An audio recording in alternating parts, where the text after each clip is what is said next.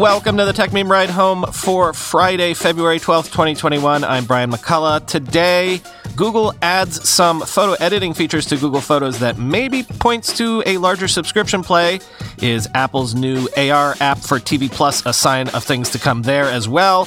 Disney Plus numbers are amazing. Apple Watch estimated numbers are impressive. And of course, the weekend long read suggestions. Here's what you missed today in the world of tech. Google has added some of its vaunted Pixel-exclusive photo editing features to Google Photos for all Android users, but there is a catch. These new features are paywalled behind an existing subscription to Google One, quoting The Verge. The paywalled editing features have been rumored for some time, but today marks the official announcement of the new program. Specifically, Google is offering some of its more recent machine learning-powered editing tools like its enhanced photo blur, Portrait Light, and Color Pop features that it started offering alongside the Pixel five last fall to a broader audience. As Google clarified to The Verge when the paywall was first discovered, the company isn't taking away existing versions of features like Portrait Blur or Color Pop from free Google Photo users. The current iteration of those features, which work with newer photos that offer depth data, such as portrait mode shot, will still work for everyone. But the new Pixel and subscription-only version promises to take things a step further and allows users to apply those effects through the power of machine learning to older photos that don't have that existing depth data. Pixel users will still get access to the features for free whether or not they subscribe to Google One. Along with the new editing features, Google is also offering new A I-powered filters, a new dynamic option that automatically enhances brightness and contrast, and sky suggestions that can tweak skylines for more dramatic effects, end quote. Again, essentially this is, if you have a Pixel, you can get these new features for free. Everyone else needs to be a paying Google One subscriber. Reminder that Google One subscriptions start at one dollar and ninety-nine cents a month, and mainly they offer you additional cloud storage options. But forget Apple Prime. Is this the first step towards a Google Prime? One subscription to rule them all, at least in the Google ecosystem? In a similar vein, this is an interesting move. Apple has launched its first-ever standalone Apple T V Plus A R app with a For All Mankind backstory and exclusive content for that show for users that have the latest iPad Pro and iPhone twelve Pro models, quoting nine to five Mac. Apple's rumored augmented reality experience for Apple T V Plus has arrived in the form of For All Mankind Time Capsule. The standalone iOS app is built using Apple's ARKit framework and even includes exclusive experiences for the latest iPad Pro, iPhone twelve Pro, and iPhone twelve Pro Max. For All Mankind, Time Capsule takes place in the decade between the first and second season of the space drama that plays out on an alternative historical timeline. The app lets you interact with virtual objects from a box of items placed in the real world through the lens of your iPhone or iPad. The app uses sound and music to enhance the story. Through the experience, you see the world from the perspective of a teenage Danny Stevens, the son of astronaut Tracy and Gordo Stevens in the series. For All Mankind fans will appreciate elements in the A R experience like social studies homework that echoes the alternate timeline in history in which the show takes place, and there is even a newscast anchored by the same anchor who appears in the For All Mankind universe. While Time Capsule is meant to add to the story in between seasons for For All Mankind, you don't have to be caught up on the Apple T V Plus series to enjoy the A R app. For instance, as you progress through the timeline in the augmented reality app, you interact with an Apple two computer, which makes a cameo in Season two that's capable of a dreamed-up predecessor to email called Dmail for digital mail. There's even a text adventure space game for the Apple two, end quote.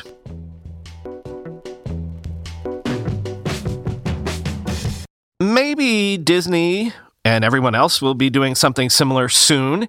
In fact, there's lots of smoke lately around build-outs around popular streaming programming, everything from exclusive podcasts to exclusive apps, Discord channels, the whole nine yards. We're used to these days shows having a whole ecosystem of fandom, and the content creators are realizing, hey, why don't we just own all that too? Honestly, if they launched some sort of limited WandaVision Plus subscription for, I don't know, a one-off three dollar fee or something if they gave you behind-the-scenes discussions with creators or exclusive message boards. Might you be interested? You probably would consider it, right? Anyway, maybe that's down the road for Disney, because right now they're still focused on killing it, just getting people to sign up and watch. Disney had earnings yesterday and announced that they now have ninety-four point nine million Disney Plus subscribers, quoting C N B C. Disney Plus exceeded the company's initial subscriber goal of sixty million to ninety million by twenty twenty-four back in November, forcing it to reforecast. The company now expects Disney Plus will have two hundred thirty million to two hundred sixty million subscribers by twenty twenty-four. Disney does not break out the number of subscribers that have signed up for the service individually versus those that have arrived at the service through bundles or one-time promotions, end quote. More on that in a second, but counting Hulu, counting E S P N Plus, counting everything Disney does in streaming, they now have one hundred forty-six million total streaming subscribers, which is second only to Netflix's two hundred four million subscribers. Disney Plus's total streaming revenue of three point five billion dollars is about fifty percent of Netflix's total revenue. So in a year, Disney is halfway to Netflix. That is seriously impressive. It took nine years for Netflix to reach ninety-five million subscribers. It took Disney fourteen months. Also, if people are questioning whether or not acquiring the assets of Fox were worth it for Disney, worth noting that of that Disney Plus total subscriber number, about thirty million of those are Hotstar subscribers, which Disney basically acquired by acquiring Fox. Now, most of those are part of a free deal, but still, not bad to have a huge customer acquisition spree, or at least customer introduction and potential onboarding, basically without having to lift a finger.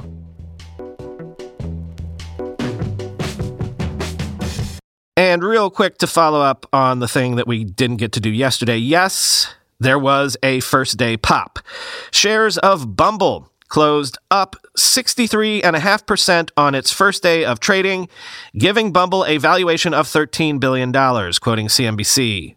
Bumble said in its S one filing that it generated three hundred seventy-six point six million dollars of revenue in the first nine months of twenty twenty, with a net loss of eighty-four point one million dollars. In that same time period, in twenty nineteen, it brought in revenue of three hundred sixty-two point six million dollars and reported a net profit of sixty-eight point six million dollars. The company's main competitor is Match Group, which owns Hinge, Tinder, and several other dating competitors, and has a market cap of forty-five point five billion dollars, end quote. Of course, though, Match Group has revenue of two point three nine billion dollars and is on track for annual profits in the four hundred million dollars range, so yeah. Basically, investors are still thirsty for new tech offerings that they think still have growth ahead of them.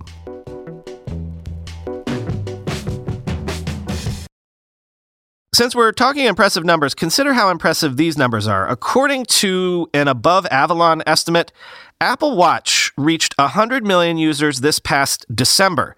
thirty million of those users came just last year in twenty twenty. By Neil's estimate, thirty-five percent of all U S iPhone users also wear an Apple Watch. Quote, "It took five and a half years for the Apple Watch installed base to surpass one hundred million people. As shown in Exhibit one, the installed base's growth trajectory has not been constant or steady over the years. Instead, the number of people entering the Apple Watch installed base continues to accelerate. The thirty million new people that began wearing an Apple Watch in twenty twenty nearly exceeded the number of new Apple Watch wearers in twenty fifteen, twenty sixteen, and twenty seventeen combined.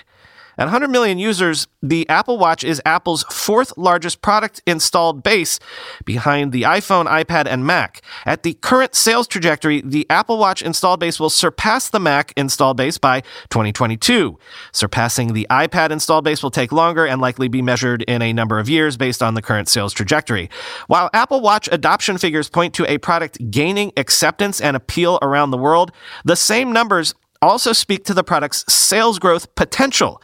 There's nothing stopping Apple Watch from grabbing much higher adoption over time. Stronger adoption will serve as an Apple Watch sales growth engine for years. Running with a few simple calculations, if thirty-five percent of iPhone users around the world one day wear an Apple Watch, the same adoption percentage found in the U S, the Apple Watch installed base would exceed three hundred fifty million people. That's two and a half X larger than the current installed base, end quote.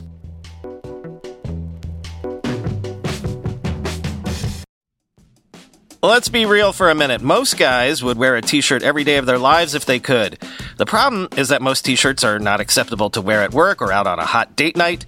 But today's sponsor, Cuts, has finally changed that. Cuts t-shirts are such high-quality, wrinkle-free, and so buttery soft that you can look like you're dressing up even when you're dressing down. Yeah, you heard that. Wrinkle-free. You never have to substitute comfort for fashion ever again. If you see me in a t-shirt, it's likely one from Cuts. I'm also a huge fan of their A O five pocket pants, the right sort of step up from jeans without going all the way into dress pants, like literally my ideal Venn diagram of professional looking but comfortable feeling. When you touch something from Cuts, you can immediately feel the quality. Their proprietary fabric blends are ridiculously soft and breathable, they don't wrinkle, and they look way more expensive than they actually are. For a limited time, our listeners get twenty percent off your entire order when you use code RIDE at checkout. That's twenty percent off your order at Cuts Clothing dot com with promo code RIDE. Please support our show and tell them we sent you. Experience the perfect blend of style and comfort with Cuts Clothing. Cuts Clothing dot com, promo code RIDE for twenty percent off. Time for the weekend long-read suggestions. I said this week that I think we should consider doing an explainer bonus episode on this whole non-fungible tokens phenomenon, but I'm still learning about the space myself. So in the meantime, the first link in the long reads today is a placeholder for that, for you. It's just a very simple explainer from Decrypt about the basics of N F Ts, how they work, and why people are suddenly so excited about them.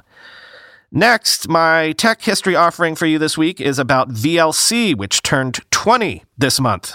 So, from Protocol, a history of everyone's favorite media player, which started out with a bunch of students looking for a way to play Duke Nukem three D. Quote, "The student staff running the campus network of the École Centrale Paris had a problem. The university's token ring network had become much too slow for students living on campus.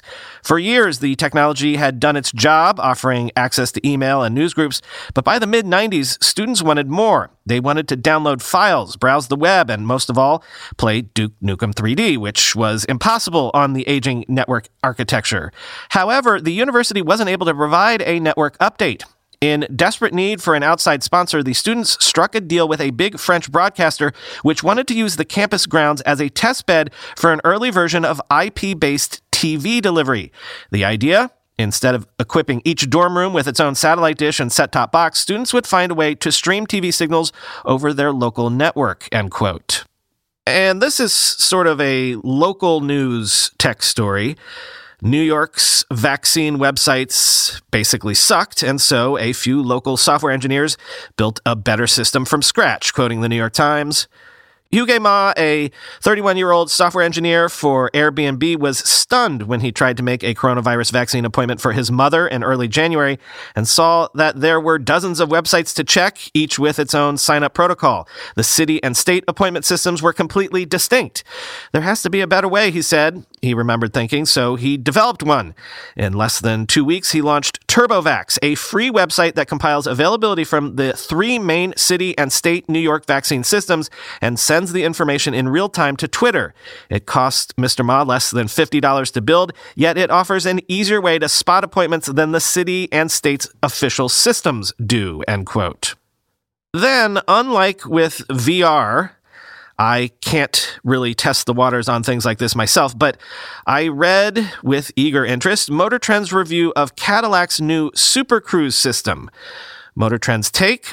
Apparently, it works as well as Tesla's autopilot, and they also figure it might be safer, too. Quote, Cadillac's Super Cruise may not yet be able to match all of the functions of Tesla's autopilot, auto-steer, and navigate on autopilot, but in areas the two systems overlap, which is most of them, Super Cruise performs at least as well as the autopilot suite, and in some cases performs better. All the while, it does so more safely by tracking the human driver's attention and preparing them as much as possible, as early as possible, to take back control of the vehicle. Tesla moved fast, broke things, and radically advanced the state of the art, but Cadillac's more considered approach is the appropriate one for the vast majority of drivers, and Super Cruise should be made available on as many Cadillac and other G M models as quickly as possible if systems like these are to make any measurable impact on road safety, as Tesla has so often claimed autopilot does, end quote. I considered doing this one as its own segment this week, but here you go. Let's do it now. To keep you updated on that chip shortage that is hampering automobile production, among other things, according to Bloomberg, the problem is getting worse, metastasizing into other areas like phones and gaming consoles. Quote, "The virus pandemic, social distancing in factories, and soaring competition from tablets, laptops, and electric cars are causing some of the toughest conditions for smartphone component supply in many years," said Neil Mostyn, an analyst with Strategy Analytics. He estimates prices for key smartphone components, including chipsets and displays, have risen as much as fifteen percent in the past three to six months, end quote. Next, does anyone know why it's always Walmart and not Amazon that suddenly announces it has new inventory of P S fives and sends us all scrambling to try to get one? I tried the last time they became available for about a half an hour and missed out on every window that was available. I joked on Twitter after that that it's probably even money at this point, which I'll get first, a vaccine or a PlayStation five. But what I did already get, because it's sitting in a box just waiting, is a spare DualSense controller. And this is, you know, just a tiny design detail, but it's an interesting one. Quoting from The Verge piece that goes into depth on all of this, quote, "The forty thousand tiny PlayStation symbols you'll feel when you pick up the P S five's new gamepad. As an Easter egg for its fans, the company decided to apply a microtexture to the DualSense controller's entire lower shell that makes it Sony's most grippable gamepad yet because of the thousands upon thousands of tiny squares, triangles, circles, and crosses literally at your fingertips." Tips, end quote. And finally, no, this is not tech, but yes, it is from The New Yorker. What can I tell you? It's not because they're a sponsor. It's because this is literally the article that I have set aside to read from my paper issue of The New Yorker this weekend. Quote, "In the early nineteen forties, decades before he was Stan the Man, the impresario of the Marvel Universe, Stanley Martin Lieber, fetched coffee, took notes, and sat on desks playing the piccolo, or perhaps the ocarina, in the offices of his uncle's comic book company. There, before and after his army service and into the decade that followed, Stanley became one of the many typists and scribblers providing copy for word balloons and prose for the book's filler pages. He was as efficient as his older colleagues at churning out scripts and already distinguished himself in one way. He put his pen name, Stan Lee, on all his work. He said that he was saving his birth name for a more respectable project like a novel. Still, if he was going to make comics, he wanted credit. And that desire served him well. It also raised big questions about, to use two of Lee's favorite nouns, power and responsibility, since Lee never created a comic alone. Novelists have editors and publishers. Live-action films require directors and actors. And company-owned superhero comics are plotted, drawn, scripted, and lettered by different people, with creative teams that change over time. To give a full account of Stan Lee, as Abram Reisman sets out to do in a new biography called True Believer, is to contend not just with his presence in popular culture, the smiling oldster in sunglasses with a cameo in each Marvel film, but with the fluid nature of artistic collaboration, and so with endless debates over which parts of the comics are his. Why should we care? One answer is money. Lots of it. Nine of the thirty-two top-grossing films in history use Marvel characters. Though Stan Lee gave up his stake in the intellectual property years before the Marvel Cinematic Universe began, money kept flowing his way. Another reason is honesty. Audiences believe that Lee created these characters, and his lifelong habit of taking credit has stoked fans and journalists' wish to get at the truth, end quote.